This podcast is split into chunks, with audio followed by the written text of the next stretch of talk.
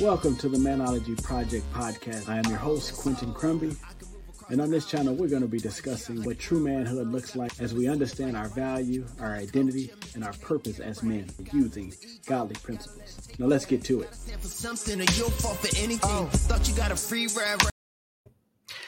Hey, what's going on, everybody?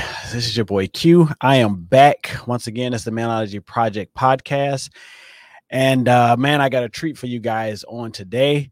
Um, I've been contacted by an um, an awesome young man who's going to join me on today. We're going to talk about something that's really, really deep. So we're going to go, uh, you know, normally we like to laugh and joke, but today we're going to be a little bit serious. We want to really talk about our roles as men uh, and the way that we're actually supposed to uh, protect our women. Um, we know uh, we were me and this uh, young man was trying to connect in January, which is the national month for uh, human trafficking, uh, but we were not able to do so. Uh, but we're together now, and we're definitely going to dive deep in this. But uh, I'm going to tell you, men, we have a responsibility to our young women to actually be more of a protector than more of a hindrance, and we're going to just talk about that today. Uh, this guy's basically an expert around it. He's an author. He wrote a book uh, on it uh, called Men Fight for Me. Uh, and it's basically going to be talking about the role of authentic masculinity in ending sexual exploitation and trafficking. Uh, and let me just introduce him right now Mr. Alan Smyth. Hey, Quentin, how are you? Now you, you, you, I'm doing well, but I have to call you out on something because you said we're we're not going to joke around much, and then you introduced me as a young man. oh, so I feel good about that. Let's go. aren't, we all still young? You know. yes, yes. Oh man, listen. Uh, but like I told you guys, man, we we got a great show here. Uh, if you guys can hang out with us, we're probably gonna be around an hour because basically, I want to give uh Mr. Smyth here a chance to be able to really educate us around human trafficking, sexual exploitation. Even though we think we know, we're gonna find out what we know and what we do not know. Uh, but if you guys can just kind of be patient and listen, uh, and I think we all be educated and learn something on today. I'm just gonna start off by just saying, you know, Mr. Smyth, why don't you go ahead and introduce yourself? Tell us about saving innocence. Just kind of give us a little background on you. Uh, well, first of all, thanks for having me. It's great to connect with you, Quentin. I love yes, what sir. you're doing. Um, and don't call me Mr. Smyth anymore. Call me Alan. Okay. And, okay. uh, I've been married to my lovely wife now 37 years. Oh, and uh, yeah. Yes, sir we have two kids, uh, a son and a daughter. Is one of those lucky dads who got to experience being a dad from both sides. Uh, yes, a little boy and a little girl. They're, they're vastly different. Yes, as you may know, as you may know, and yep. um, loved every minute of all of that. And um, son is married to a, a, great girl that he met, and and they just actually just moved to Texas, where she's from. Okay. So we're, we're a little sad that uh, she went back home and took our son, but uh, it's all good. They're doing great. And uh, great. Uh, I, I, lead, as you mentioned, I lead an organization called Saving Innocence, and we are an 11 year old anti trafficking agency. And throughout those 11 years, our special niche has been the recovery and the restoration of child victims of sex trafficking. And when I say child victims, um, the average age of entry is around 12 or 13 years old. That's the Whoa. average age. So you know what that Whoa. means. Uh, the youngest kiddo that we've ever taken care of. We met her a couple years ago, and she was only seven years old. Oh and, man, uh, she she just turned eleven. We had a big birthday party for her, and then you know uh, we have to break it down. I'm sure we will, but we say okay, so that's child, right? 8, 9, 10, 11, 12, 13, 14. Yeah. Those are children. Um, and then you break down what sex trafficking is. So the federal definition with human trafficking involves three important words force, fraud, and coercion. Okay. It's usually a mixture of two or all three of those at any given time. And it's also been referred to as the modern day slavery. Right. It's where a third party, another person, is asserting ownership of another person through the means of force, fraud, or coercion and hmm. compelling them, making them do that which they don't want to do. And the two big buckets that are normally thought of are labor trafficking and then sex trafficking. And so we, focus now. There's no good version of human trafficking, right? But our focus on the child victims of sex trafficking is, you know, maybe the worst of the worst, if you will. Um, these kids are bought and sold like commodities on the internet or on the street, and literally raped a dozen times every single day or more by strange adult men and uh, the trauma that's being inflicted on our children is uh, just over the top appalling. So i guess basically that's what kind of led you right into writing this book um, uh, talk, talk, tell us a little bit about that like uh, men fight for me like where did that come from? I know where it came from but tell everybody else where did you get that and why did it stick to you in such a way? Yeah i will. Your sound kind of went out. Does it sound okay on your end just now? Yeah you do you're, you're talking. It sounds a little garbled. Oh no. Let me see if I can uh fix mine over here. Make sure everything's connected. So, all right, guys, a little difficulties. We want to make sure everything sounds great here. How about something? Am I good? It's not. It's not very good on my end. And if it's sounding okay on the master system, that's fine. But um, it didn't sound good to me just now. Oh no. Hopefully, it sounds good over here. Okay. Uh, hold on. Let me see here. You could edit. You, you, you, you could edit all this out, right? yes, I can. I can edit all this out of here easily. Uh, it started good when we first started talking, and then it really started garbling just a little bit ago. Yeah, let me double check here.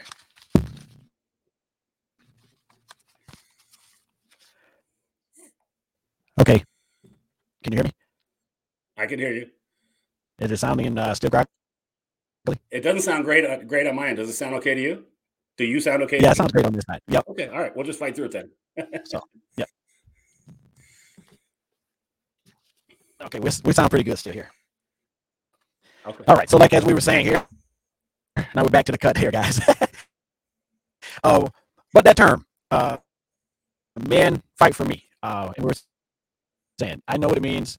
Uh, but I want to know exactly where you heard it from, why, and then what what stuck to you to say let's write a book concerning or around that that's that uh, saying. Yeah, that, that's a great question. And um, you know, when I went to Saving Innocence about six years ago, I learned something very quickly. Uh, one that men are the biggest part of this problem.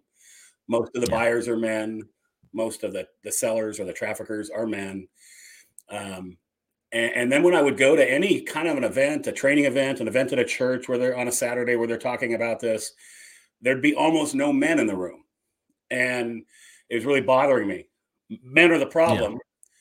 Yeah. Uh, where are all the good men uh, being part of the solution? You know, right. I couldn't find any, right. practically none and and I went to one of these events who with my co-author Jessica Midkiff is my co-author of this book and she's a survivor of child trafficking mm-hmm. worked at Saving Innocence a colleague of mine and she was on a stage on a panel with about five other people and a woman sitting next to her her name was Rachel who I didn't know at the time since then has become a, a friend and a partner and she contributes to this book okay. that we're talking about quite a bit but Rachel said something really powerful that day that grabbed a hold of me she was telling her story and how she had been exploited and trafficked and uh, the trauma that was setting in. And she said at her lowest moment, she said, I gave up. I could no longer fight for myself. I needed someone to fight for me. And, and that was Man. one of those moments where there's a lot of other people in the room, but you feel like that person said it directly to you. Have you ever had that maybe in church or any yes, I have. Yep. Situation. Yep. And all of a sudden the hair on the back of my neck stood up. It's like, okay, I'll fight for you and you and you and you. I'm gonna see how many good men I can get to fight with me because men are the problem. Now there's a lot of really great, strong, passionate women out there killing it and anti-trafficking stuff, and that's great. We don't want one yep. less of that. The problem is the right. missing ingredient is men because men are the problem. Yes. And, and I, I, I experienced something uh, uh that kind of uh, was a great analogy for me this last year. I was in the dermatologist. He saw a little spot on my forehead that he didn't like. He said, "Let me test that." Mm. Took a little piece out of it. Came back. I said, "Yep, that's a certain kind of skin cancer. Come back in. We're going to dig it out."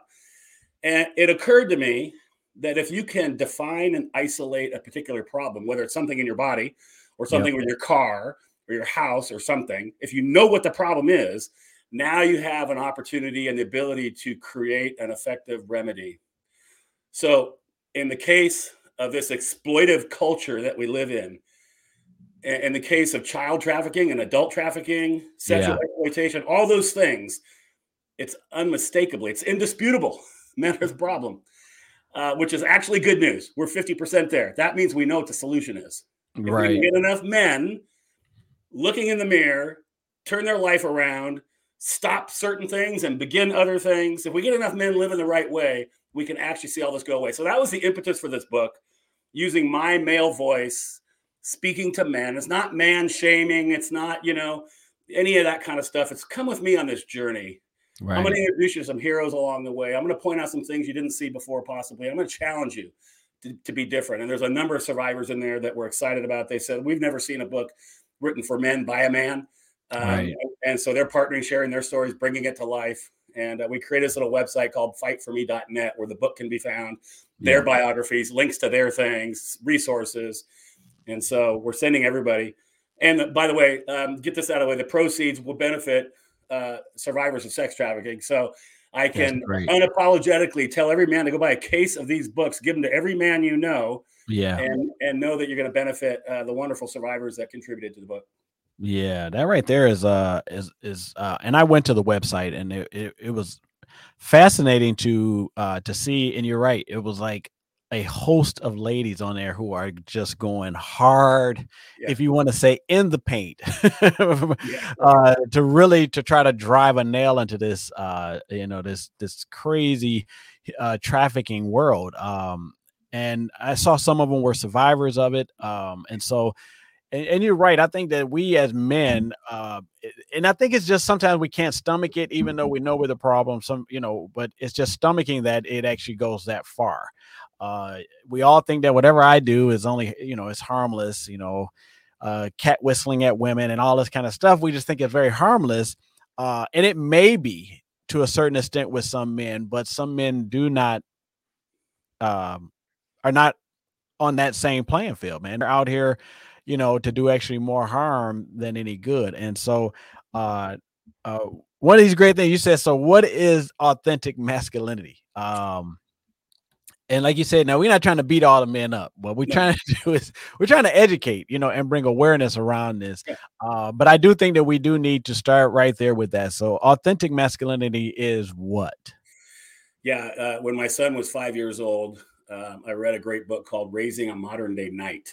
I don't know if you've seen that before. If, if not, anyone who has a son should get it and read it. Okay. And um, he, he, the author sort of challenged there's no clear definition of what a man is in society. Right. Right. You know, is it the first time a boy has sex? Does that make him a man? That's what the popular right. culture would want you to believe. Is it, yep. you know, age you're 18 or 21 or, you know, what is it? Nobody knows. And so um, my buddies and I were inspired by this book and we came up with our working definition. Here's what it means to be a man. This is what a real man is. and we started drilling it into our boys uh, and had little little studies and looked at watched movies together that were kind of would reinforce things. We celebrated these things when we saw them, and we lovingly corrected them when we didn't. Yeah, and uh, we gave them what I like to call the gift of clarity. Yeah. Um, so here's what it means to be a real man, according, and it's it's all in the book, Men Fight for Me, chapter four. It's called Man to Man, and I break down all four of these pillars and give them examples and kind of offer it as an offering to the men out there who are raising sons, or they just want to think about it for themselves. Um, and the first pillar of one of four is called he accepts responsibility. A real man accepts the responsibility. He doesn't run from it. How many men do you see shirking their responsibility, running the other way, leaving their families to fend for themselves or whatever it might be? Right. So we need men, a bunch of men, to not only accept the responsibilities that are actually right there specifically, mm-hmm. but how about how about look for a bigger fight to give yourself to? Most men want that. How about a bigger battle, something in your community, mm-hmm. something in your neighborhood, something in the world?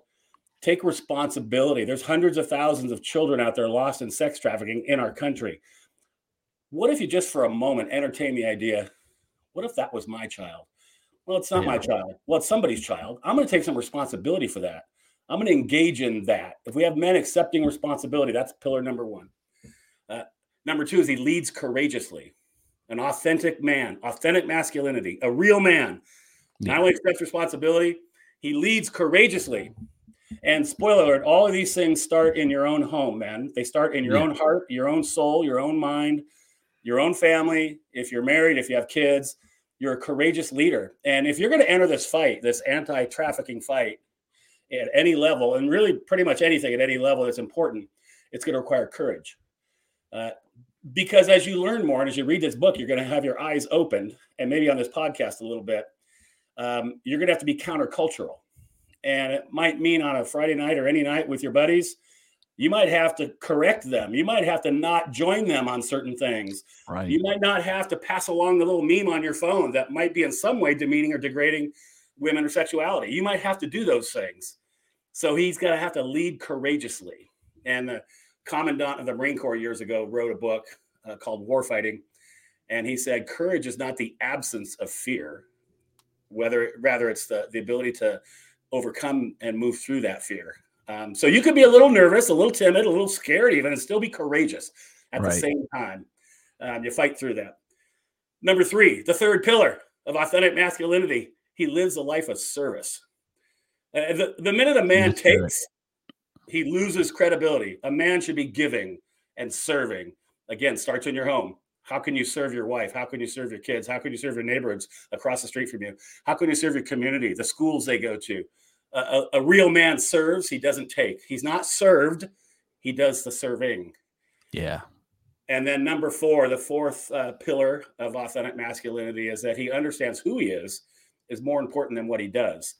The idea that we focused on with our boys, it's the internal matters more than the external. So we're going to focus on things like character and integrity and honesty and following through on commitments and those kinds of interior thinkings. And you can choose whatever job you want. Right. You can go be a famous athlete if you're if you're lucky enough to do that. You can go be an entertainer if you're good enough to do that. You can work at the corner store. Like we, we don't care what you do. It's more about who you are that's most important. Right. And um, so that's that's uh, that, that's according to me and my buddies. That's that's what authentic masculinity is. It's someone who's practicing and living out all four of those tenets. And and you could add one or two of, of your own. You know, if you felt like it. The important thing is let's give our our community, our world. Let's give our kids specifically the gift of clarity. What does it mean to be a real, a real man? Because you know, young young young boys are left to the wolves if, if they're old enough to have they a are. social media account. If they're old enough to be outside of your home, you know, when I'm talking about a two year old, right. we're talking about a 12, 14 year old, maybe he's in junior high. The music lyrics that are coming in, the messages that are coming in from media, uh, they are not supporting responsibility and courageous leadership and service at all. And so no, uh, they're not. We have, we have a battle on our hands. Yeah. Um, and that's so you said two things that really stood out, um, which is um, the that the life of service I think is really missing. Um, I think that men today uh, and over maybe like the past maybe like 25 years have went away from the service mentality over to now the take mentality. Um, and I think that that's probably one of the biggest things that's really been, you know, really destroying our co- our uh, our society is the take. You know, every man is trying to get, as what the culture says, get the bag. So we're all chasing the fame, the fortune. We want all this money, and like you said, we're literally leaving our families to the wolves. Uh, whether you're a father that's in the home, who still appears to be absent which I think that's the worst father than the father that actually gets up and leaves and no one knows where he's at. Uh, for your sons and your daughters and uh, to be able to watch you every day, but actually can never touch you or talk to you. Yeah. Um, and that's really where we start here. And that's where you start with that um, abandonment, that alone uh, sense of mentality is that I feel alone.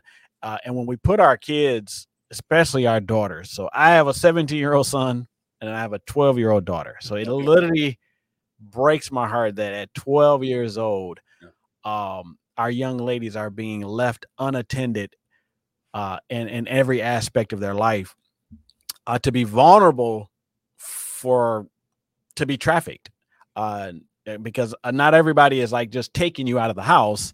Some are luring you but if you're able to respond to that is they're responding out of loneliness out of you know, no connection. And if they don't have any connection at home, then as you know, having a daughter that they normally find some connection somewhere. Um, it may harm them in the end, but they're looking for this connection. So I think that that was a great one. And then for men to really understand who who we are more than what we do, like we take our doing and our our status and we take that uh, over our character and our integrity that's going to always lead us in the wrong path uh, which kind of opens up, us up to actually be a little bit more harsh when it comes to ladies because we're leading with status. And so we feel like hey you should want me because of my status and not going back to the third pillar which was the service. So these these are like you know responsibility courageous uh, leading is awesome, but that service piece to me, I think, has got we got to do better on that. So I'm happy that you touched on that. Uh, and then here you're like, so men are the biggest problem. Mm-hmm. Uh, dig more into us being the solution. Um, I like how you started off with the home. Uh, I'm a I'm a strong man. I me and I built my family around my son around the four C's that I kind of carry, which is Christ, character, commitment, and then consistency. Uh, so those are the four things that I use to build the pillar in my home with my son, uh, as well as my daughter. But really, for him to actually understand that those three, those four things have to be in place. So, what else can we do to be a solution? Um, so we got to start in our home. So, what do we do with this younger generation that are now trapped in? My son's on his way to college. So, uh, what is your your thoughts, your opinion, and then some some great ideas around that age at college. So 18 to 25. What how do we do to get those guys to get their mind gears for safety versus the hunt? exactly. Well, you're off to a good start with uh, with your those four pillars, as you said. That's yeah. phenomenal. Um, let me just back up just one half a second here because in order okay. to really talk about the solution we have to further break down the problem and expand the definition of what the problem is okay i think what can happen is and that'll inform what the solution is what what can happen is that a bunch of guys could listen to what we've said so far or just whatever they know already about trafficking stuff. And they might think I, am not out buying sex off the street. Uh, i'm not part of that problem. I'm not i'm not setting up appointments to go spend 15 or 20 minutes or 30 minutes in a motel room with some right. lady or something. Like so this isn't for me right? And my kids comes from a good home. So this this conversation is not for me. And they might tune out and so what i would like to do is expand the definition of what the problem is we can say men are the problem okay but what which problem you're talking about you know well right you, you could you could pretty much pretty much any problem you could point to. Uh, I bet there's a bunch of knucklehead men behind it causing it, right? No matter what it is. right. But but in this case, really what we're talking about is the exploitive culture, the society that exploits women and children, and, and men and boys too, but the majority of women and children. We're not really talking about human trafficking exactly, although there's a lot of trafficking in the book and a lot of trafficking is worth talking about. But really, that's the biggest weed in a garden full of exploitive soil. And there's right. a lot of other things that come out of that. That we have a society that demeans and degrades women and demeans and degrades sexuality and objectifies all of the above. And so, to the man that says, I have never bought sex, I've never been a you know a customer in the trafficking world. I say, great, that's a good start. I'm glad you haven't. Now, what about this? Have you contributed in some way to demeaning and degrading culture? Um, I don't know. Okay, well, we could talk about whatever jokes you laugh at around with your buddies. We could talk about that stuff. But you know, we can't really talk to men, Quentin, about exploitive culture and not bring up pornography. Right. Uh, right. Pornography is is the a major on ramp to exploitation, objectification, and even trafficking. Now we know what the stats are. We, we know that that a lot of your men are eh, dabbling, if not already addicted to pornography, that are watching us right now. And I know that. Right. That's that's just what the male culture seems to be involved in a lot. And we go into it to some degree in the book. And I, I have an urgent message for men. The urgent message is that most of the women you see in pornography do not want to be there. They're being coerced in some way. Now, there is a small percentage that would say they're completely consensual and this is how I want to make my money and I'm fine with it. I had I have a friend who spent five or six years interviewing everybody in the pornography industry, and he came and said something very chilling to me. He said, "Not many, not some, but most of the women are there against their will. Oh, something oh, no. happened. Something has happened, something coercive is happening. They flipped it around. It was too late. She couldn't get out. And then I know this from trafficking survivors. We quote one in the book saying, when I was actually being trafficked, remember modern day slavery, forced, right. there's no choice for a trafficking victim to do anything. They're, they're told where and when to go, or they might get killed, literally. Right. She was trafficked into a hotel room, TV set, movie set, whatever, raped over and over and over. Somebody filmed it, and now that's on a pornography website. And she says in the book, every time someone watches that film, they're watching me being raped. So, wow. Here's the problem among many that when you tune into some porn video, there's no little label, there's no indicator that lets you know who's there completely consensually and who's right. there against their will. In fact, maybe actually being trafficked into that situation. Right. They shouldn't call it porn sites. They should call it a crime scene. There should be yellow police tape around your computer. right. It should be. Now, I'm not a lawyer, but I'm pretty sure non consensual sex is called rape. Right. So, my urgent message to men is guys, guys, we have to be better than this. Are we seriously going to get to the place in our own brokenness and our own dysfunction and our own addictions and our own disappointments that we're going to sit and view someone being raped and find some kind of pleasure out of it? That's what right. pornography is. That's pornography. So, when we talk about this whole conversation, it's the whole package of ex- exploitation, objectification, demeaning, degrading, abusive behavior so now we've we've we've expanded the definition quite a bit. So as men, as part of the solution, um, well, number one, you got to stop doing some of those things. You got to stop looking at porn. You got to stop, you know, participating in that way. And then as part of that's the active um, solution, the passive solution. Even if you haven't done any of those things, right. this is happening. It's the fastest growing criminal enterprise in the world. It is, and growing. And so, at the very least, we as men have not taken responsibility to end this. We have passively let it flourish right under our noses. We've looked right. the other way. Maybe we saw it, saw something, maybe we didn't. It's happening. And that's where we need hordes of men, generations of men to step up, stand up and say, no more. This is not going to happen. This isn't happening. I'm not going to let this happen on my watch. And again, spoiler alert, it starts in your home. It starts in your home. Raise raise your 12 year old boy, Quentin. I know you already are. Raise him in a way that honors and respects women. Right. Is, is a courageous leader, taking all his responsibilities in front of him, focusing on the interior, all the things you're already doing with him. Um, you're a family of faith, and you're going to find a lot of strength there. That's one less man out there to be contributing to the problem. Now let's see how many other dads we can get that doing with their sons. Yeah. The other part of the solution is most of the victims are young girls. Guys, your daughters are desperately looking f- for an example of what it is they can expect, how they can expect to be treated, how they can expect to be spoken to, how they just what's out there for me because the media messaging, the song lyrics are treating her like a disposable piece of garbage. That's what they're right. treating her like. And they're actually saying it in more vulgar ways than that. Many of the popular rap artists and and, and the like. Right. Your, your son and your daughter need to see an engaged, present dad interpreting life for them, sitting by them, not just turning on the TV or letting them go on the internet so you can do something else. Sit there with them, watch it with them, hit pause. In my day, you missed a TV show, it was gone forever. Now you just hit pause. Right, you can. and when a commercial comes on that's selling sex, the commercial would say they're selling hamburgers, but we know they're selling sex. Hit right. And at age appropriate vocabulary, language, talk to your son and your daughter about what what what do you see happening out there? What do you think's happening?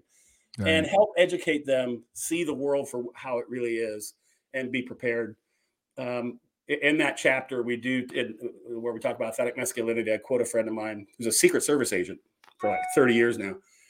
And you know, when the Secret Service isn't um, protecting important people, kind of the the most part of their job is disrupting uh, counterfeit currency rings.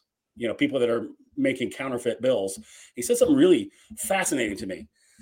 He said, when we are being trained to do that part of our job, we mm-hmm. spend 90% of our time focusing on the authentic bill so that we can see the counterfeit bill 100 miles away, is what he says. Like you become intimately aware with the authentic, how it really is supposed to be, then you, you can spot that counterfeit.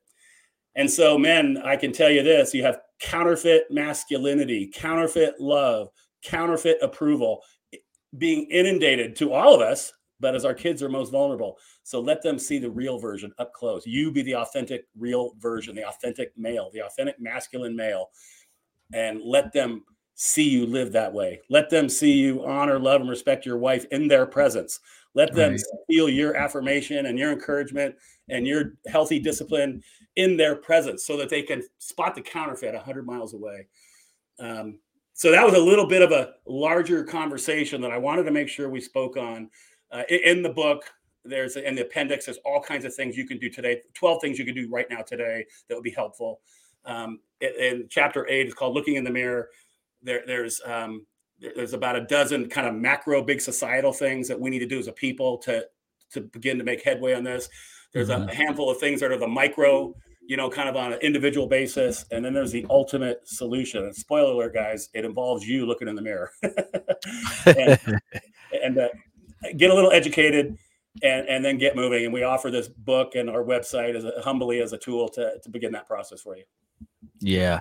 Um, I think that the home, I think you like you're saying, is that um that is one of our biggest things. And um and what I do being a uh, you know a podcast that's centered around men development and, and values and all that stuff, uh, I just find that when you have a society that has 80% of the homes that are have no men in them, yeah. you know, kids are being raised. And then when you look at the African American family, and then that number is like 87%.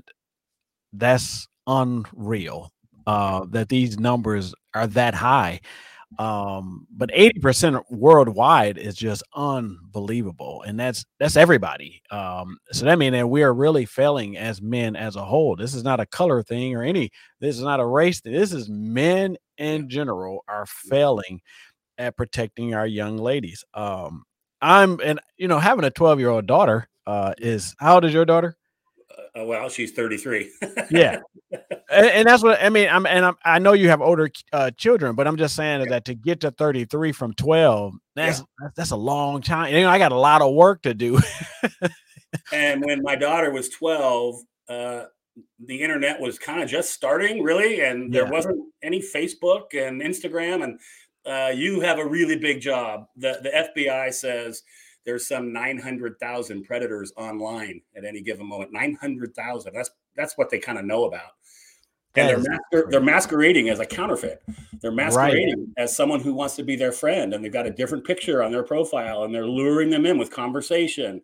Yeah. And without a, a mom and a dad, but in this case of our audience is men, without a dad in there to be aware of that, to interpret that, to safeguard against that, uh, they're literally under assault and under attack right under our noses if we don't wake up. Yeah, and and I, I like how you said that, right? My daughter is always, Dad, let me have, Dad, come on, let me have TikTok, let me have this, this, and she can't. Um, and you know, she, my friends have it. I was like, well, that's okay. You know, I can't, I can't do, I can't, uh, you know, give you an answer for what your friends are allowed to do. Um, but this is what I want to say to men is that um, don't allow social media and video games and all that stuff to be a way for you to get free time away from your kids because like you said there's 900,000 predators out there that are, that love it that you don't want to spend any time personally with your kids or you don't even want to know what they're doing you just want them out of your way uh, and I think we fall victim to that because of 2020 2022 we're selfish people so we want my stuff. I want to do my thing. I want to run my business. I want so the kids are literally left to raising themselves, and it's like, hey, as long as they got FaceTime, they're good, and that's a killer. I know for a fact I watch my daughter's stuff, uh, and I seen some stuff come across that I didn't like, and I just canceled it. Uh, if I can't, if I reply to you and say something, and you can't say something back to me, or if you do, and I think it seems like it's weird, then I'm automatically icing it. And I have my all my daughter stuff is connected to my phone. Um, and that's why I ended up canceling pretty much everything. She's like, I just don't have anything. I was like, you can't. And remember, like TikTok came out for kids. It was a fun dancing thing for kids. And now when you go on there, it's all adults on there. And I'm like, yeah. we keep we keep bombarding kids stuff and then it becomes really dangerous uh, for our kids. So I, I, really applaud that you know we're able to really talk to people and especially men uh, get way more involved in the social media of what your kids have going on. Even my son my son didn't even get his first social media thing until he was 16 um, and that's still monitored. Um, i told him i said it'll be monitored until you leave this house and get out on your own. Yeah. um, but my monitoring even with him is really talking to him about even you at 17 could be duped by someone. Yeah. So you still have to keep your eyes and or ears open. Uh, you want to limit all of that public stuff. No public. Friend to friend is the best way to go at your age, because uh, once you open it up to the public, then everybody, uh, you know, has access to you. You don't want that. So, so now we know what the problem, man. You know, I mean, I hate that this had to go this way, but we right. We I mean we're this is what we do, and it you know it, it seemed like it's something cute, and and like you said about the jokes and uh and all that stuff, it just seems like it's something cute, and all you know you're drinking and you're just making sly remarks about it, but as that ball keeps continuing going down the snow hill, it becomes dangerous. And so what we want to do is if we can start, like you said, kind of be unpopular uh, people are not going to like you when you say that that joke sucks. Uh, that's how I am because I have a 12 year old daughter. So when I hear talk, I think that sounds stupid because you you have a potential. You could be potentially talking about my daughter when she's 19 or 20. So I don't want to hear anything about any girls about nothing because I just think it's dumb. And when I and I think if you if any man has a daughter, that red light, that green light should come on in his mind. Like, okay, maybe I did before, but now I'm definitely not going to participate and wrongdoings around women because I have a young lady and I know what that impact should be. So when we look at that, uh, and you kind of define what sex trafficking is, but uh, just kind of spell it out one more time, um, and, and then that scope of the problem, because I really want to drive home the fact that sexual sex trafficking is is is is really bad and is happening right here in the United States. Uh, I think you said this in the beginning. This used to be a third world or a, a, a, across the ocean type of situation, but now it's right here in our own backyard. I mean, Michigan, I think last year kind of stepped it up in the numbers. We were getting pretty close to being a very high traffic area uh, state, and so uh, so just kind of talk to that, kind of drill it down for what is sex trafficking, yeah. and then uh, behind that, that scope of the problem. Yeah. Um, that the big aha that most people aren't aware of is that it is right here in our country. It's in all 50 states. I don't know if it's in exactly every single zip code per se, but it's probably close. Yeah. Um, suburban, uh, urban, rural. Um, and it's it, it, the problem we're talking about is it's it's perpetrated upon the vulnerable and it's it's on our own U.S. born American citizens. Now there is a, a, you know disaster happening on our southern border right now with a lot of people coming in, and there are people being smuggled and trafficked in for sure. Yeah. Um, in fact, to saving innocence, we just uh, engaged with a 20 year old Korean woman who was trafficked in through Mexico. But by far, the biggest part of the pie chart of trafficking victims are U.S. born American citizens, and um, some uh, estimates say there's at least 300,000 minors, children in this country being trafficked. Uh, we did some work with the state of Texas a couple years ago, and they determined through their numbers system that they had 90,000 minors, children being trafficked in Texas. Oh, that's a big state, but that's only one of 50. Um, right. So you, you, can you can just extrapolate the numbers are off the chart. It's not like a bank robbery. You know exactly how many bank robberies there were last year. There's a there's an address, there's a building, there's video footage. They know exactly how many bank robberies. This this crime is in the shadows, it's in the darkness. Um, we certainly can count those that we recover, but we know there's a lot more out there that that we don't know about. So the the common victim of human trafficking is someone who's experienced that early adolescent um, neglect or abuse in some way, shape, or form. Oftentimes, the sexual abuse in the home by people that should be protecting them. And this is where I don't want the guys to tune out because if that's not your child, your child is still vulnerable through all the ways we've been talking about. But the biggest part of the pie chart are, are those kids who have had that early childhood abuse.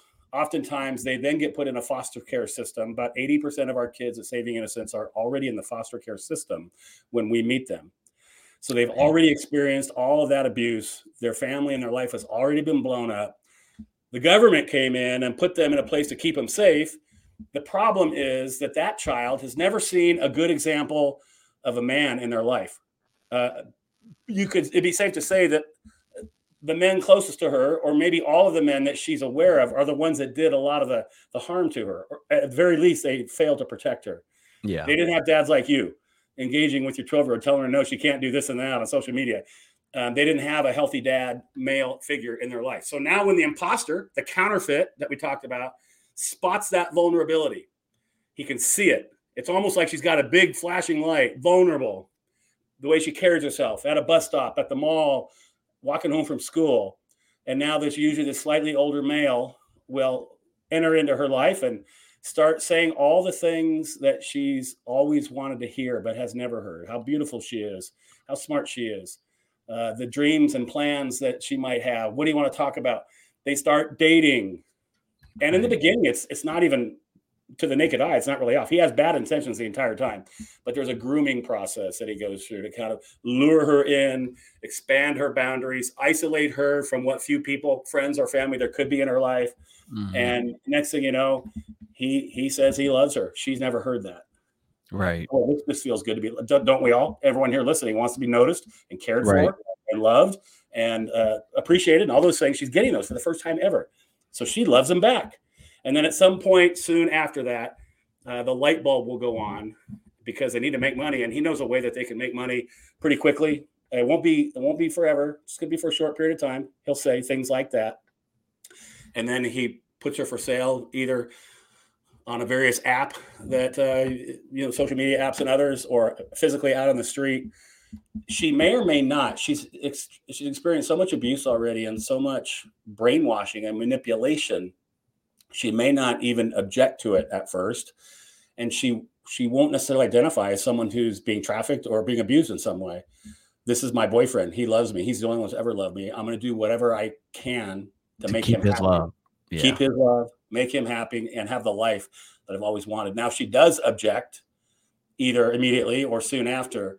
Uh, she'll learn very quickly that she doesn't have a choice. That force, fraud, or coercion, she does not have a choice. She will get beat up she will could literally get murdered. We've we've had a number of our kids in this last year literally lose their life uh, as a result of this situation, thrown on the side of the freeway or left at a bus stop, just murdered and discarded like a piece of trash. It's heartbreaking, and yeah. so now she's stuck in this place where she doesn't know really how she got there. She has no way of getting out, and there's probably no one looking for her. And um, so human trafficking is that that predator. And you know what a predator does? If you watch the national geographic or some little see some little reel on instagram or something i see these a lot. Uh, the, be some jungle setting or you know out in the prairie and and uh, there's the lion sitting or what does a lion do? He's a smart predator. He's like downwind and he waits for the herd of antelope to go by or whatever it is. And yeah. at the end there's a small weak one he pounces on that one. He's not brave enough or courageous enough to pounce on the big, strong one. He pounces on the weak and the vulnerable. And so, this is where our kids, uh, if we leave them exposed, weak, and vulnerable, there are plenty of predators waiting to pounce and groom and become under the control of someone else. And, and, and a, a pretty typical scenario is you know a 12 or 13 year old that maybe doesn't have a fully engaged family intact family or even if they do if they're left unsupervised on social media and the internet, whatnot, and now this predator, imposter, masquerading as somebody else, starts saying really nice things to her, and he can coerce her at some point, maybe to send him a, a topless photo or something. Yeah. now, now he has something. And now, now this predator will say, "You have to do exactly what I say, or I'm going to post this for everybody. Think about think about you know your own daughter. She would be horrified by that if somehow she got herself into that place, and now she's got a great dad and a mom, and and I can't embarrass them, so I'm going to have to do what this person right. tells me to do because I can't get out of it. Um, so that's in essence that's trafficking. It's someone um, uh, compelling someone to do that that they don't want to do. The the stakes are high.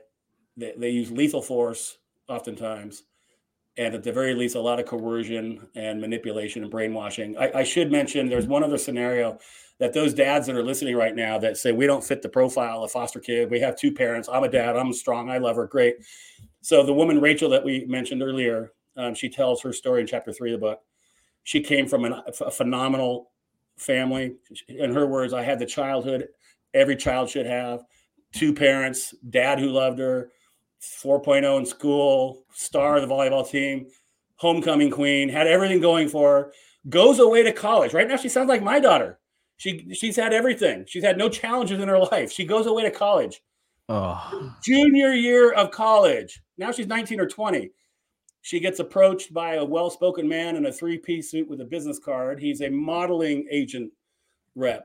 He's got a fraud, forced fraud. He's a fraudulent modeling she signs up to be a, uh, one of his models. And through the normal course of getting a job, you fill out your W 4 and you got your home address, which is her parents' home address, uh, the address that she's living at, which she lives with a roommate. And now, as soon as she does all that, the trafficker says, Okay, here's your first job. You have to go and have sex with that guy in the car right there. It's like, What are you talking about? I'm not going to do that. He pulls out the parents' address and says, Let's not anybody get hurt now. And he starts threatening to kill her parents and her roommate, like literally kill. And th- these aren't empty promises, as I mentioned earlier so now here's a, a, a mature, educated, smart 20 year old, not a 12 year old foster kid. This is the this is the daughter that any of your dads right now who are listening, it could be their daughter, goes away to college, and now some predator works his way into her conversation and threatens to kill you, dad, if your daughter doesn't do exactly. Could you imagine the horror that your daughter is not going to be living in? Yeah. This is this, this is terrible. Uh, I mean, this, is terrible. It's absolutely terrible. I mean, and just terrible, she, bro. She, you know, through that process, and she shares it in the book. You know, had suicide, a suicide attempt. Actually, there's just no way out. And she she came from a Christian family. She's a believer, and the predator started using those things against her, saying, "You're a prostitute. You can't go to church, and God doesn't want anything to do with you anymore." So now he's manipulating her into feeling like she can't lean on right. her faith. And then he purposely sells her to uniformed police officers. See you can't you can't go to the police because they're right. all a bunch of buyers. Like they're just isolated you can't talk to your roommate or your parents because i'll kill them if you do. And now she's completely alone and isolated. And she says i i can no longer fight for myself. I need someone to fight for me. And that fires me up. I don't know about you and your listeners but that fires me up. It fires me up right now. What if it was your daughter quinn like you'd be fired up. There'd be nothing. Fired up there'd be World War Three. Uh, it there'd would be, be nothing that you would stop to protect and pull your daughter out of that situation. Yeah. Now it imagine would, uh, hundreds of thousands of daughters that don't have a strong dad like you, and they need men to, they need men and, and society in general to step in that gap and fight for them and get engaged and get involved. Like I'm getting fired up right now, Quentin. I am extremely fired up. I and I shouldn't have did this. I went to the website and then I pulled up Miss Rachel. Yeah. Uh, this is where this is a beautiful young lady. Um, this is unreal that, like you said, a graduate of UCLA. I mean, this is crazy. Um, that even under protection of a great father, that these predators are still able to be manipulative. Uh, and this is why, and I like what you're saying, man. We literally got to stay on top of this. Uh, and even if we're laterally, um, you know, I don't have any daughters or whatever, and I'm just, you know, I got all sons. Uh, but I think that all men need to link up and be very extremely watchful um, when you're out there because, you know, um, you never know who is trying to get your attention and you're just out there you know what I'm saying? Um, and my wife, my wife is always telling me, I'll see something and she'll be like, "You just can't go running up on people.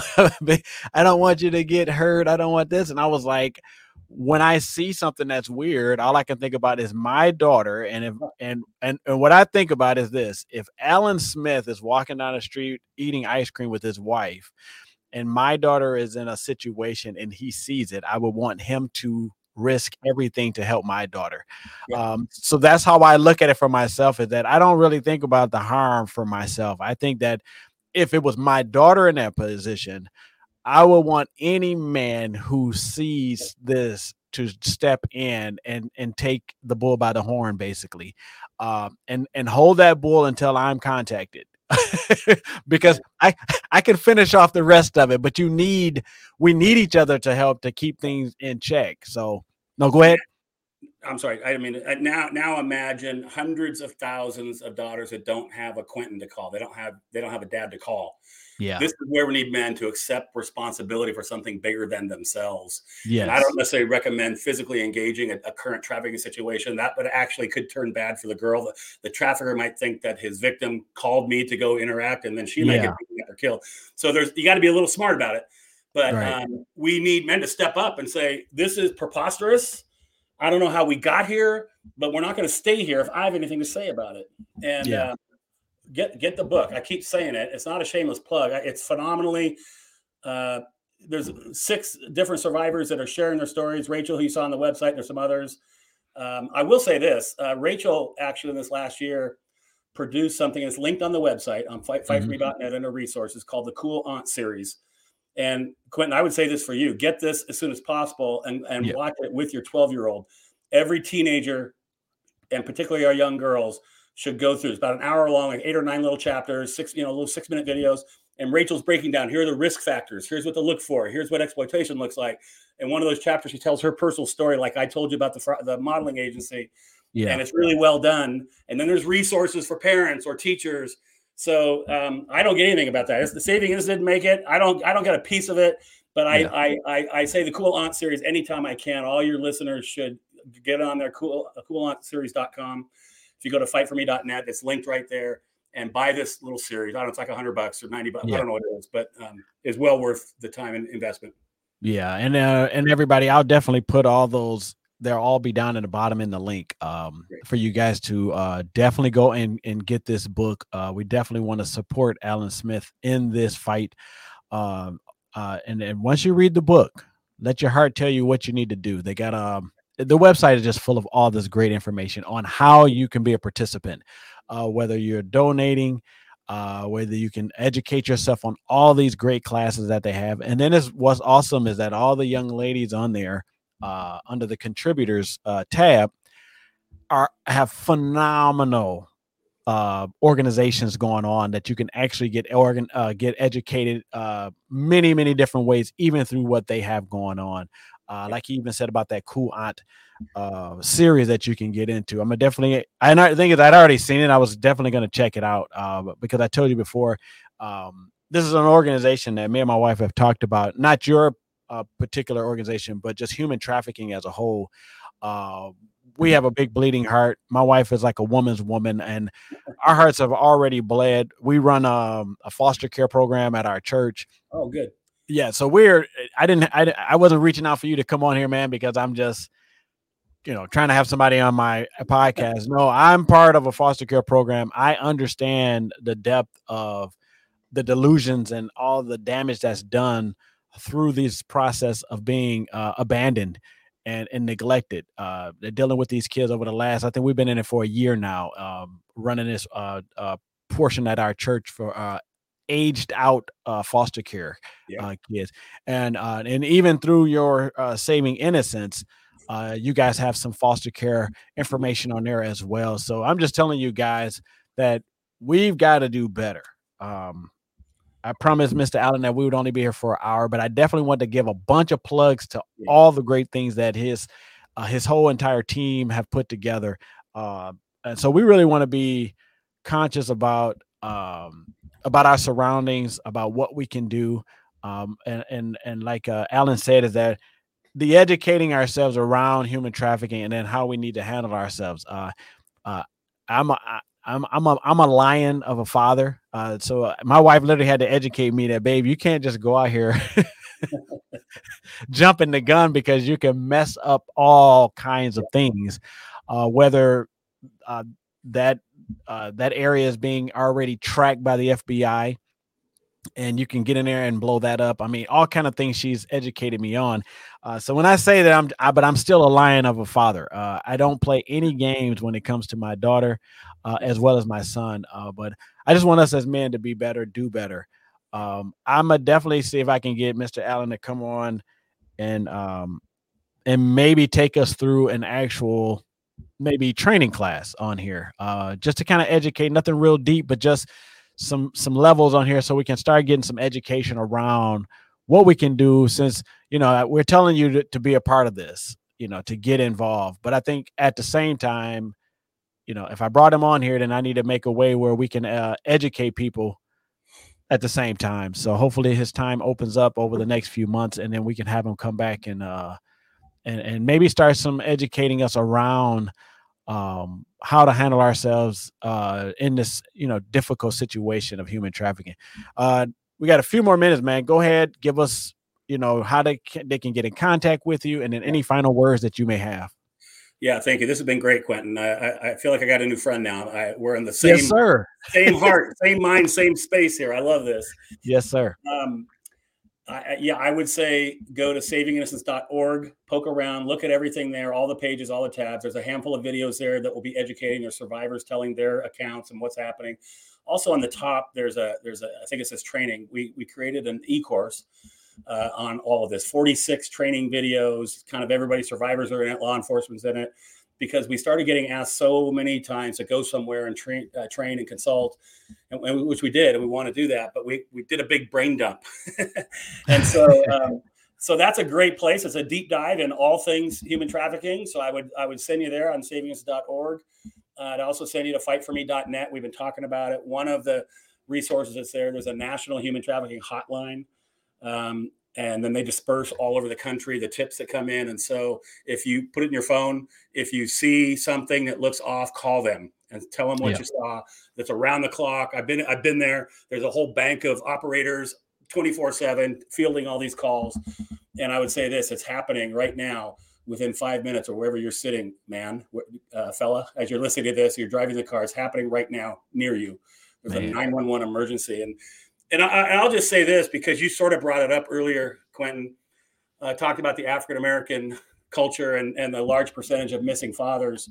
Yeah. Um, it, it might be interesting to note, interesting and heartbreaking all at the same time, that the majority of the young victims are young girls of color.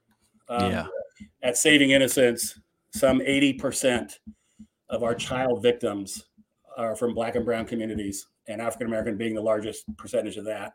Wow which kind of makes sense. If the dad at a higher percentage than other yes. cultures is gone, that means their kids are more of those kids are vulnerable and left exposed.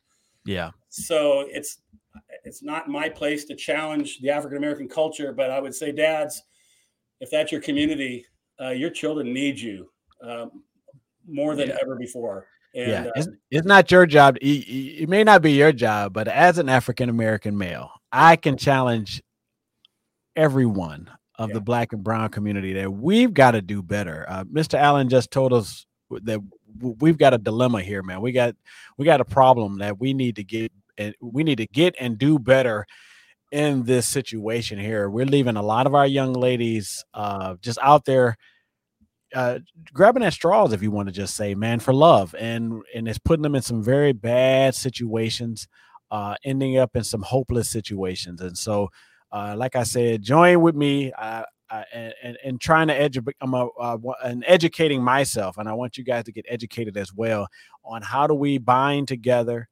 and to be able to just help out. We want to be able to just do our part. Uh, I I do like to say donate, but some people kind of use giving money as a a way out of actually putting their feet, feet to the ground.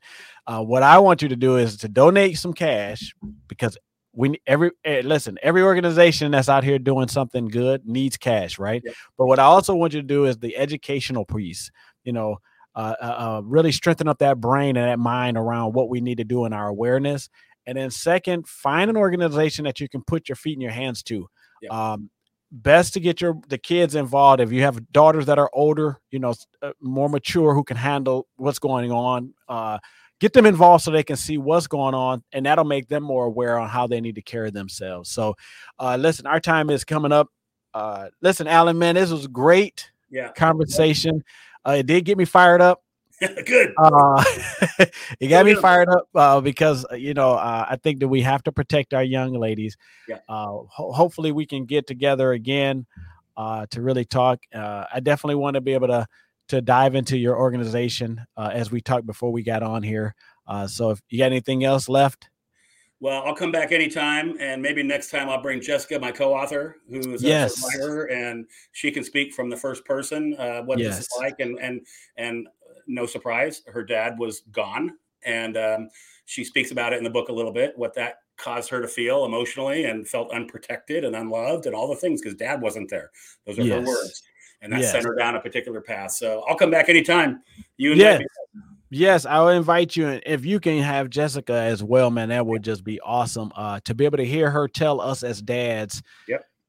to be involved, to get to be better. And I, I would love to hear her talk to us and tell us how we need to be better fathers, uh, fathers, brothers, uh, whoever you are to be covering over some young ladies. So that'd be awesome. So listen, everybody, thank you for joining us. Uh, like I said, I'm going to try to have Mr. Alan back. Uh, this is the Manology Project podcast, and we are out. Thank you.